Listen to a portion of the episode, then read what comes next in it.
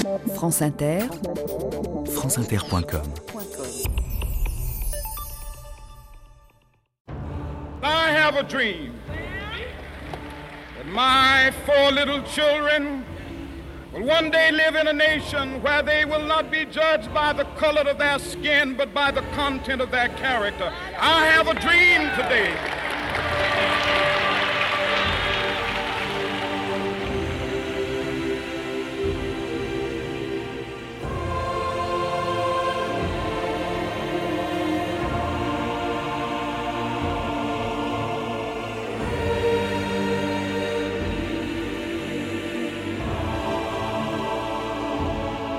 2000 ans d'histoire.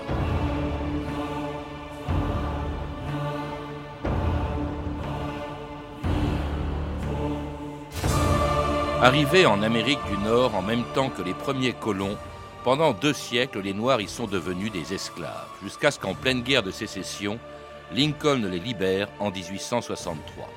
On ne les appelait plus des esclaves, mais des Noirs, des gens de couleur et aujourd'hui des Afro-Américains.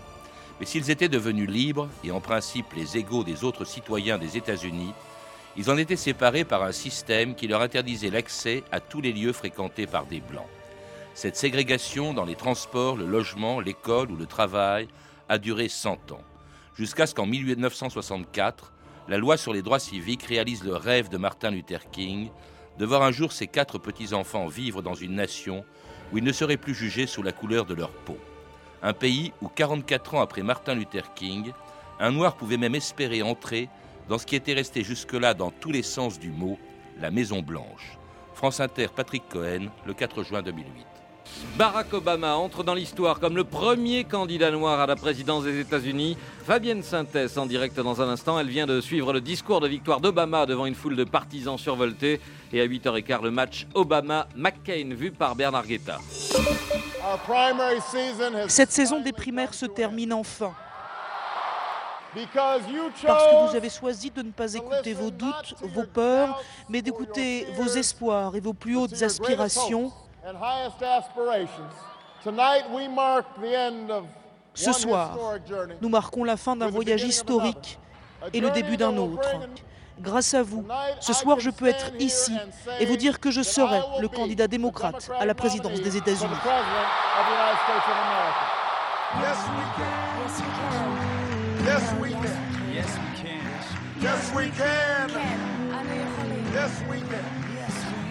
Nicole Bacharan, bonjour. Bonjour. Alors ce voyage historique dont parlait Obama le jour où il devenait le candidat démocrate à la présidence des États-Unis, c'est peut-être le long voyage de quatre siècles qui a conduit les Noirs américains des champs de coton jusqu'au seuil de la Maison Blanche. C'est le titre de votre livre publié chez Panama euh, sur les, ces Afro-Américains, dont l'histoire d'ailleurs a commencé même bien avant les champs de coton, puisqu'ils sont arrivés, vous le rappelez, on ne le sait pas toujours, exactement en même temps que les tout premiers colons venus d'Angleterre. Oui, la première trace qu'on a de, l'arrivée d'Africains euh, sur le sol euh, américain, c'est en 1619, donc un an avant les pèlerins du Mayflower dans le Massachusetts. Et en 1619, on a un petit compte-rendu d'un colon blanc de, Virginie qui dit aujourd'hui euh, on nous a vendu quelques nègres euh, sur un navire euh, hollandais. Et à l'époque, il devait être une petite vingtaine avec un statut très flou, moitié esclave, un peu serviteur sous contrat, qui peut-être retrouveraient leur liberté ensuite. Et puis on a très très vite compris qu'il fallait beaucoup de bras pour mettre en valeur ce continent, pour l'explorer, qu'il fallait du monde et du monde qui soit costaud et solide et que les Noirs remplissaient tous ces critères et puis qu'en plus, grâce à la couleur de leur peau. S'ils cherchaient à s'évader, on les retrouvait assez facilement et très très rapidement, l'esclavage s'est mis en place dans les colonies américaines. Et cela malgré l'indépendance proclamée, proclamée en 1776, quand les colonies anglaises d'Amérique sont devenues les États-Unis, malgré leur constitution en 1783 qui euh, prévoyait au fond, qui proclamait que les hommes naissaient égaux, eh bien, on ne se préoccupe pas du sort des esclaves, ils le sont restés jusqu'à la guerre de sécession, Nicole Bachar. Je vais dire, on s'en préoccupe pour autant qu'on puisse les garder esclaves parce qu'on a besoin d'eux, tout simplement. C'est extrêmement pratique d'avoir une main-d'œuvre gigantesque et, pas payée et, euh, qui vit sous la menace et travaille dur. Et à chaque étape de la de la construction des États-Unis, cette question s'est reposée. Thomas Jefferson, quand il a rédigé la, déclaration d'indépendance, voulait inclure une dénonciation de l'esclavage. Et puis, il y a des, des, délégués présents à la Convention qui ont dit non, non, pas question. Jefferson lui-même était propriétaire de nombreux esclaves. Et ensuite, au moment où on a débattu les articles de la Constitution, eh bien, il y a eu un marchandage entre les colonies du Nord, qui deviennent les États du Nord, qui n'avaient plus tellement besoin d'esclaves dans leur économie. Certains d'ailleurs ont aboli l'esclavage dès 1783, le Massachusetts. Et aussi dans cette espèce d'enthousiasme de, de, la liberté qui régnait dans ces années-là. Mais les colonies du Sud, qui étaient fondées effectivement sur la culture du coton, les grandes plantations, ne voulaient pas en entendre parler. Donc il n'y aurait pas eu d'États-Unis si au fond la Constitution n'avait pas mis un mouchoir sur la question de l'esclavage, qui est en gros faites ce que vous voulez, on ne regarde pas. Et ça s'appelle le compromis des trois cinquièmes, c'est-à-dire que pour la représentation au Congrès de chaque nouvel État, eh bien, ça serait en proportion de la population des hommes libres et de trois cinquièmes des autres personnes qui ne sont pas des citoyens, qui ne votent pas et qui ne sont pas nommés. Alors tout ça se fondant sur une conviction qu'avaient sans doute les gens du Sud, que les Noirs étaient par définition, par nature, des êtres inférieurs, un peu comme ce personnage dont vous parlez aussi, Jim Crow, hein, dans une chanson populaire de 1830, qui incarne un Noir un peu simplet, euh, euh, qui ne sait ni lire ni écrire, naïf, inoffensif, hein, et qui au fond mériterait son sort, hein, ce Jim Crow. Voilà, Jim Crow, c'est un personnage personnage euh, un petit peu mythique. Hein. On ne sait pas s'il y a vraiment eu un vrai Jim Crow, mais en tout cas, dans l'imagerie populaire, c'est un, euh, euh, soldat noir qui est très content de, servir ses maîtres, qui est assez rigolo, un espèce de, de, simplet, un petit peu bonhomme, et qui accepte très bien son sort, puisqu'il n'a pas un, un esprit assez développé pour vouloir autre chose. Jusqu'à ce que son sort soit bouleversé, donc, par l'abolition de l'esclavage décrétée par le président américain Lincoln pendant la guerre de sécession. Nous déclarons en ce premier jour de janvier de l'an de grâce 1863 que toutes les personnes maintenues en esclavage dans un État ou une partie d'un État, quel qu'il soit, dont la population est de ce fait en situation de rébellion contre les États-Unis, sont à partir de ce jour et à jamais libres. Veuillez informer tout le monde à la plantation que dorénavant chacun peut jouir des mêmes libertés que tous les citoyens de ce pays. J'ai très peur de ce qui va se passer. Je crois qu'on n'est pas prêt pour un complet changement de mode de vie. À Mandalay, nous les esclaves, on soupait à 7 heures. Quand est-ce qu'on prendra son repas? Quand on est libre? Nous ne savons pas toutes ces choses-là. Les hommes libres mangent quand ils ont faim. Jim Crow. How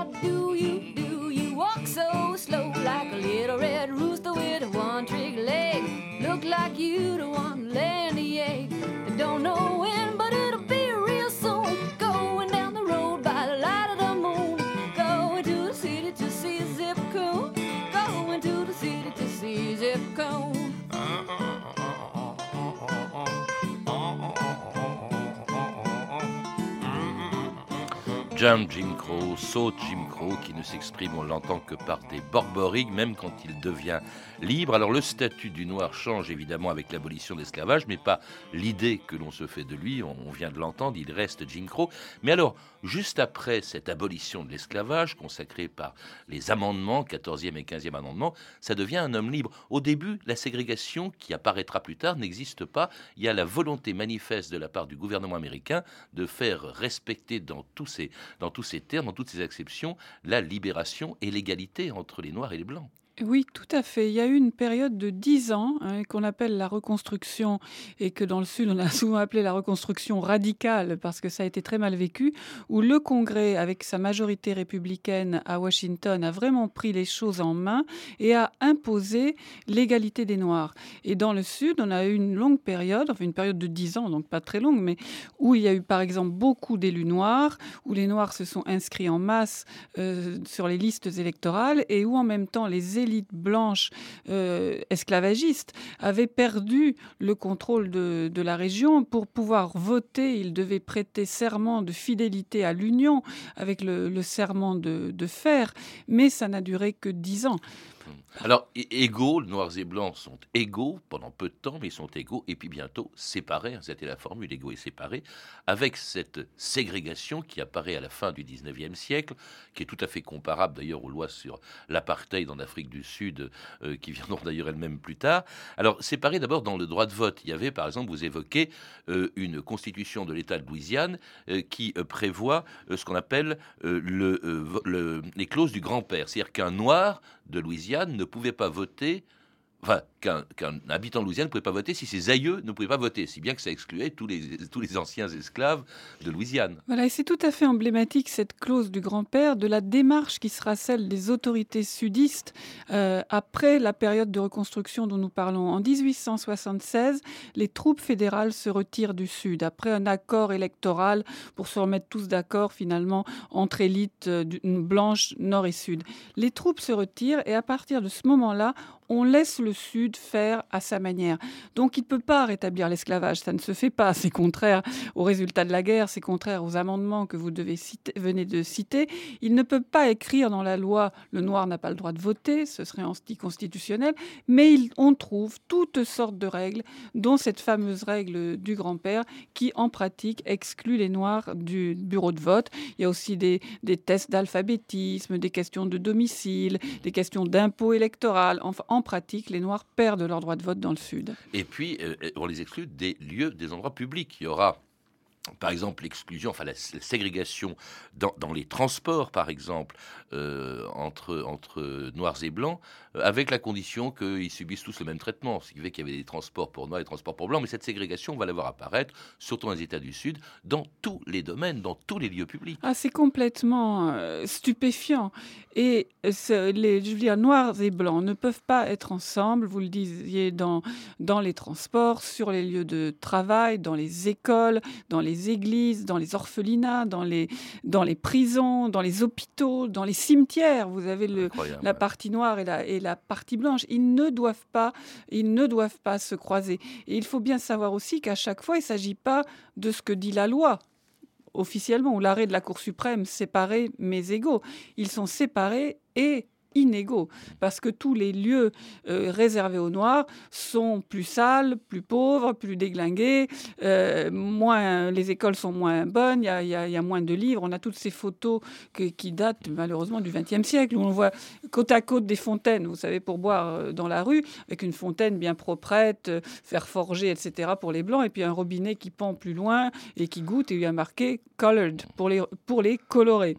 Alors ces lois qu'on appelle d'ailleurs les lois Jim Crow, lois, il n'y a pas intérêt à les transgresser parce qu'il y a, euh, si je puis dire en quelque sorte, le bras armé de la ségrégation qui est le Ku Klux Klan. Au début, il est né en 1866, il n'agit pas beaucoup, il est assez folklorique, il va devenir extrêmement violent, euh, soupçonnant dès qu'un noir est soupçonné, souvent à tort, d'avoir violé une blanche. Enfin, il y, avait des lynchages. Ah oui, et le Ku Klux Klan de cette époque-là n'est pas euh, une bande de petits extrémistes fanatiques comme on en voit aujourd'hui, qui peuvent être d'ailleurs fort nuisibles. C'est tout le monde c'est les bons citoyens. C'est bien vu d'appartenir au Ku Klux Klan. ils sont souvent membres de la police locale. Il n'y a pas de différence entre le Ku Klux Klan et les autorités euh, du moment.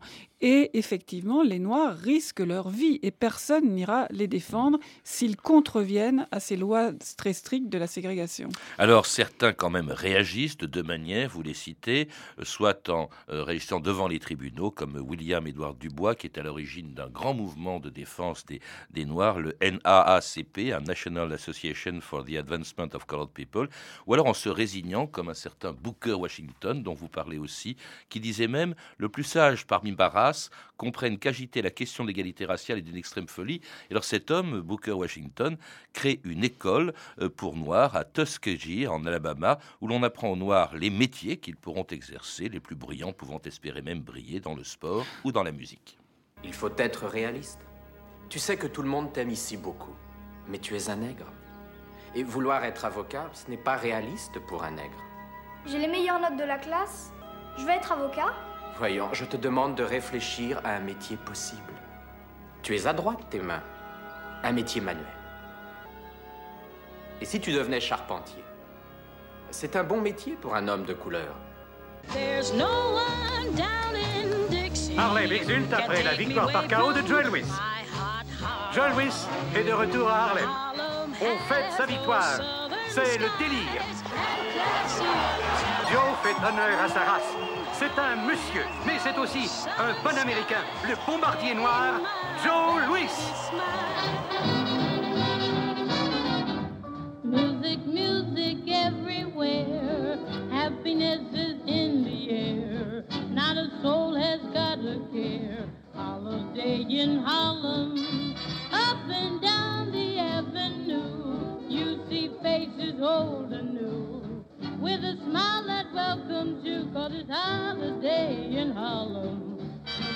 Et c'était Ella Fitzgerald en 1937, Holiday in Harlem, Harlem, qui est un haut lieu, vous le rappelez, de la culture des Noirs américains, Nicole Bacharan, euh, et cela pendant et malgré la ségrégation. Oui, et peut-être à cause de la ségrégation, parce qu'à partir du moment où les Noirs du Sud ont été libérés, beaucoup se sont enfuis du Sud, tout simplement. Ils ont afflué dans les années 1910-1920, après la guerre, ils ont afflué euh, vers Harlem, qui est devenu un centre culturel, où les Blancs allaient certes s'encanailler, puisque c'était un quartier réellement un quartier noir, mais où il y a eu beaucoup, beaucoup de musique, de jazz, de danse, de théâtre, de littérature. C'était un lieu extrêmement vivant ça n'a pas duré très longtemps là non plus, puisqu'ensuite est venue la crise de 29 où beaucoup de ces établissements et de ces tentatives euh, artistiques ont dû passer à autre chose. Ces établissements, d'ailleurs, dont certains, dit-on, étaient pratiquaient la ségrégation, c'est-à-dire qu'ils autorisaient les Noirs à venir y chanter parce qu'on que euh, on reconnaissait leur talent euh, dans le jazz, par exemple, et en revanche, le public ne pouvait pas être noir. Le public ne pouvait pas être noir. C'était le fameux Cotton Club hein, qu'on a vu beaucoup au cinéma, où a joué notamment Duke Ellington les Noirs avaient été acceptés en tant que euh, dans tout ce qui relevait un peu du, talent instinctif, le sport, euh, la musique, euh, le rythme au-delà de cela, c'était très très difficile. Et puis alors, ségrégation également, dans le travail, on l'a bien vu, il y a des métiers euh, pour lesquels, euh, vers lesquels on les oriente et, pas d'autres. J'ai même été surpris de voir que certains syndicats refusaient les Noirs. Absolument, beaucoup de syndicats étaient fermés aux Noirs et les milieux ouvriers blancs étaient, étaient et sont peut-être encore parmi les plus racistes. Alors aujourd'hui, ils le sont moins qu'autrefois, mais il y a quand même là un bastion raciste assez fort. Alors, ségrégation également dans l'armée. C'est assez extraordinaire quand on pense, par exemple, que les Noirs américains euh, ont beaucoup contribué, euh, euh, ont participé aux deux guerres mondiales. Ils ont été mobilisés, notamment pendant la Deuxième Guerre mondiale, que ce soit dans le Pacifique, que ce soit en Europe, mais mobilisés dans des régiments différents. La ségrégation aussi existait dans l'armée. Et là, on était vraiment dans la folie, hein, dans la folie américaine de, cette, de ce rapport avec la, la race, parce que les Noirs étaient mobilisés pour aller vaincre le fascisme, pour euh, défendre la démocratie et la liberté dans le monde. Et puis en 1945, on leur a demandé de rentrer chez eux, et notamment dans le Sud, de déposer les armes et de rentrer dans le rang. Hein, il n'était plus question d'être des citoyens égaux. Et les guerres ont eu un véritable impact d'ailleurs sur les mouvements des droits civiques parce que c'était inacceptable. Oui, et parce qu'ils revenaient de pays où la ségrégation n'existait pas, que ce soit notamment la France d'ailleurs. Oui, et parce que en même temps, d'ailleurs, beaucoup de, Noirs américains sont restés s'installer en France, se sont installés en France après la guerre, mais surtout parce qu'entre temps, il y a eu la Déclaration des droits de l'homme, de l'Université des droits de l'homme, il y a eu l'ONU, et ça devenait intenable. D'ailleurs, ce n'est pas un hasard si c'est dans l'armée, vous le rappelez, Nicole Bacharan, que la déségrégation a commencé avec un président démocrate, avec le président Truman. Oui, parce que c'était tout à fait explosif la situation dans l'armée. Je veux dire, la ségrégation était difficile dans la société américaine, mais dans l'armée, avec des hommes en armes qui risquent leur vie, qui sont côte à côte, qui doivent se soutenir, le traitement humiliant des Noirs, qui par exemple n'avaient pas le droit d'aller au cinéma dans les séances organisées pour leurs copains blancs, qui, qui étaient dans des unités strictement ségrégées, ça devenait extrêmement dangereux. Ça rendait l'armée réellement inefficace. Et c'est d'ailleurs pour cela que Truman a exigé cette déségrégation dans l'armée. Et ça a donné l'exemple à beaucoup de grandes institutions, beaucoup d'éléments de, de l'administration notamment. Alors ça, c'était en 1949, quelques années avant qu'elle se poursuive, cette déségrégation dans le dans l'école, dans l'université, avec en 1954 une décision de la Cour suprême présidée par Earl Warren, et malgré les réactions hostiles des Blancs du sud des États-Unis. La rentrée des classes a ranimé aux États-Unis la douloureuse querelle que la loi d'intégration des Noirs dans les écoles blanches avait essayé de résoudre. Les incidents de Little Rock dans l'Arkansas ont prouvé au gouvernement américain, s'il en était besoin, que la ségrégation est une hydre à mille têtes qu'il lui sera difficile de terrasser. Les manifestations ont aussitôt éclaté dans la ville. 5000 racistes ont pris possession de la rue tandis qu'étaient brûlées des croix du Ku Klux Klan. La police a dégagé les rues à l'aide de motocyclettes et de lances de pompiers. En plusieurs occasions, la police montée a chargé les manifestants. Lynchez-la. Aucune négresse n'entrera dans notre école. Traînez-la jusqu'à cet arbre. 2, 4, 6, 8, pas d'intégration ici.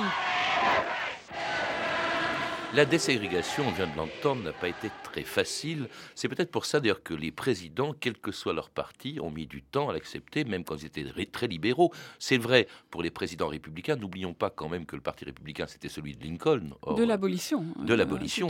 et que le parti démocrate, d'ailleurs on l'oublie aussi, à l'origine, était un parti ségrégationniste. Oui, puisque le, le parti démocrate, c'était le parti du Sud. Euh, donc les États du Sud votaient démocrate. Et après la guerre de sécession, plus que jamais, parce qu'ils étaient en révolte, ils détestaient Lincoln, les républicains du Nord et tout ce qu'ils pouvaient représenter. Et on a eu une espèce d'alliance aberrante, au fond, entre ces ségrégationnistes durs, démocrates du Sud, et puis le Parti démocrate dans le Nord, qui représentait les classes populaires, les nouveaux immigrants, italiens, irlandais, euh, etc. Et ça a tenu qu'à un cas jusqu'à ce qu'un président démocrate, Lyndon Johnson, s'engage sur les droits civiques et la déségrégation. Et alors là, très lentement, un mouvement s'est amorcé où les conservateurs racistes du Sud ont commencé à voter républicain. Puis sous la pression aussi quand même des mouvements noirs, on ne peut pas ne pas citer, bien entendu, on l'a entendu au tout début de cette émission, Martin Luther King, bien sûr. Euh, dont, qui s'est fait connaître dans la déségrégation dans les transports, avec cette fameuse affaire en 1955 du bus dans lequel euh, il y avait eu un incident justement parce qu'il pratiquait la ségrégation. Euh, et c'est Martin Luther King dont le rôle va être essentiel, Nicole Bacharan. Le rôle de Martin Luther King est incommensurable. C'est vraiment un des plus grands hommes de l'histoire. C'est quelqu'un qui est né dans le Sud profond, avec la ségrégation la plus immuable, la plus brutale, la plus dangereuse, et qui a imaginé un autre monde, et qui a fait de cet autre monde un idéal pour tous les Américains, pas pour les Noirs, pour tous les Américains. évidemment, le discours que vous avez cité, et donc on ne peut pas entendre, je trouve aujourd'hui encore, sans en avoir le frisson, c'est un discours que tous les enfants américains apprennent à l'école. Ce discours, c'était à Washington en 1963, où il avait euh, mobilisé des centaines de milliers de, de, manifestants pour y prononcer donc ce très célèbre discours, à quelques pas de la Maison Blanche, où au même moment, Kennedy annonçait qu'il voulait lui aussi en finir avec la ségrégation. I have a dream je fais le rêve qu'un jour, sur les collines rousses de la Géorgie, les fils des esclaves et les fils des propriétaires d'esclaves puissent s'asseoir ensemble à la table de la fraternité.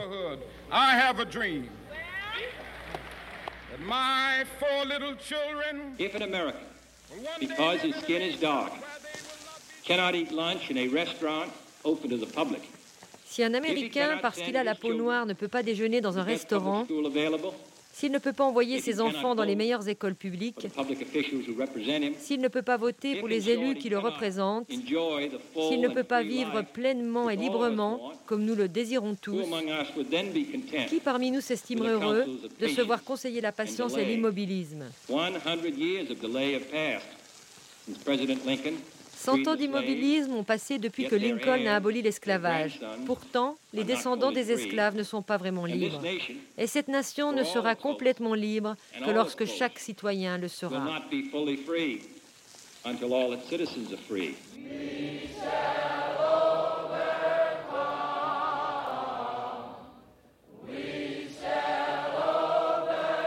Et Kennedy, que l'on vient d'entendre, ne verra jamais se réaliser le rêve de, Martin Luther King, qu'on entendait avant lui, les deux hommes parlant à, deux mois d'intervalle, mais c'était quatre mois avant que Kennedy soit assassiné à Dallas. C'est donc son successeur, vous le disiez, Nicole Bacharan, Johnson, qui va faire voter cette loi sur les droits civiques. En principe, la ségrégation est finie. En principe, dans tous les domaines. Voilà. En principe, elle est finie, ça devient la loi, ce qui permettra d'ailleurs beaucoup d'actions devant les tribunaux pour aboutir à une application de cette loi. Ça n'est pas pour autant que le Sud cède facilement, que le Nord intègre ses quartiers et on voit que les préjugés, la ségrégation des quartiers, des écoles, de la pauvreté aussi, subsistent encore aujourd'hui.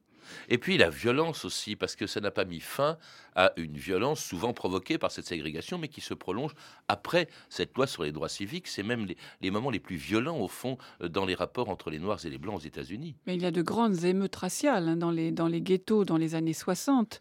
Il y a aussi des émeutes dans les années 90. Ça n'est, ça n'est pas tellement loin de nous. Il y a des bavures policières épouvantables qui se portent davantage sur les Noirs. Il y a parmi les 2 millions de prisonniers américains, 50% qui sont noirs. Donc les, les séquelles sont encore très présentes. Les inégalités et puis aussi les préjugés, euh, Nicole Bacharan. C'est peut-être ça qui explique d'ailleurs qu'il ait fallu attendre 44 ans pour que aujourd'hui un noir puisse espérer euh, devenir un jour euh, président des États-Unis. C'est quand même assez extraordinaire. Ça prouve bien que les préjugés sont encore là. Les préjugés sont encore là. ne sont plus parce que On justement verra jusqu'à quel point ils sont restés pendant 44 ans. Mais c'est vrai que 44 ans, je trouve qu'à l'échelle de l'histoire, dans un pays fondé quand même sur la liberté et sur le racisme, ça n'est pas grand-chose. On a eu dans l'Amérique, pas encore les États-Unis, deux siècles et demi d'esclavage, un siècle de ségrégation 45 à 50 ans d'intégration avec notamment les politiques de discrimination positive. Je trouve que ça s'est quand même vraiment accéléré.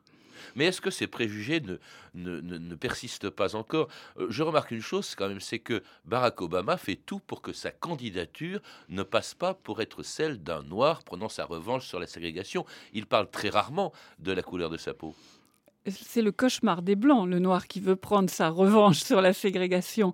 Et au fond, même parmi les Blancs qui n'ont plus de réflexes racistes, il y a souvent une crainte que les Noirs soient en colère contre eux, qu'ils leur en veuillent, qu'ils veulent se venger, comme vous, le, comme vous le disiez. Obama se présente comme le candidat post-racial, moitié noir, moitié blanc, et qui est capable de parler aux deux camps en montrant vous n'êtes plus de camp, nous sommes tous américains et ce qui compte c'est effectivement la lutte contre la pauvreté et l'égalité réelle. Avec des chances d'être élu, pensez-vous, il est candidat pour l'instant, dans une semaine il sera peut-être élu, on parle d'une éventuelle réaction de racisme euh, encore qui pourrait faire basculer la tendance. On est dans une terra incognita, hein. les, les sondeurs ne savent pas bien évaluer ce réflexe raciste. Est-ce que des gens qui disent aujourd'hui dans les sondages je vais voter Barack Obama, dans le secret de l'isoloir ne le feront pas. C'est ce qu'on sera le 5 novembre au matin. Merci Nicole Bacharan. Pour en savoir plus, je recommande la lecture de votre livre Les Noirs américains, des champs de coton à la Maison Blanche, qui vient de paraître aux éditions Panama. Vous êtes également l'auteur du Petit livre des élections américaines, publié chez le même éditeur. Vous avez pu entendre des extraits des films suivants Nord et Sud de Richard Effron chez Warner Video. Manderley de Lars von Trier, édité par Arte Video, et Malcolm X de Spike Lee, disponible en DVD chez Pathé. Une archive Pathé également vous avez pu entendre de 1957, issue du journal de votre année, et disponible en DVD aux éditions Montparnasse. Vous pouvez retrouver toutes ces références par téléphone au 32 30, 34 centimes la minute ou sur le site franceinter.com. C'était 2000 ans d'histoire. Merci à Antoine Viossa, Claudine Lapersonne, Emmanuel Fournier, Clarisse Le Gardien, Caroline Chausset et Franck Oliver et à notre réalisatrice Anne Kobilac.